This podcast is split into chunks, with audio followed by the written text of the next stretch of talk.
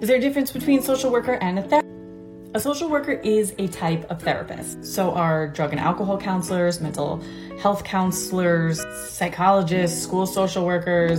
If you're offering like one to one therapy, you're under the branch of therapist. These can differ a little bit in their credentialing, what's required, and what they actually practice. But overall, it's that you're offering therapy services to clients.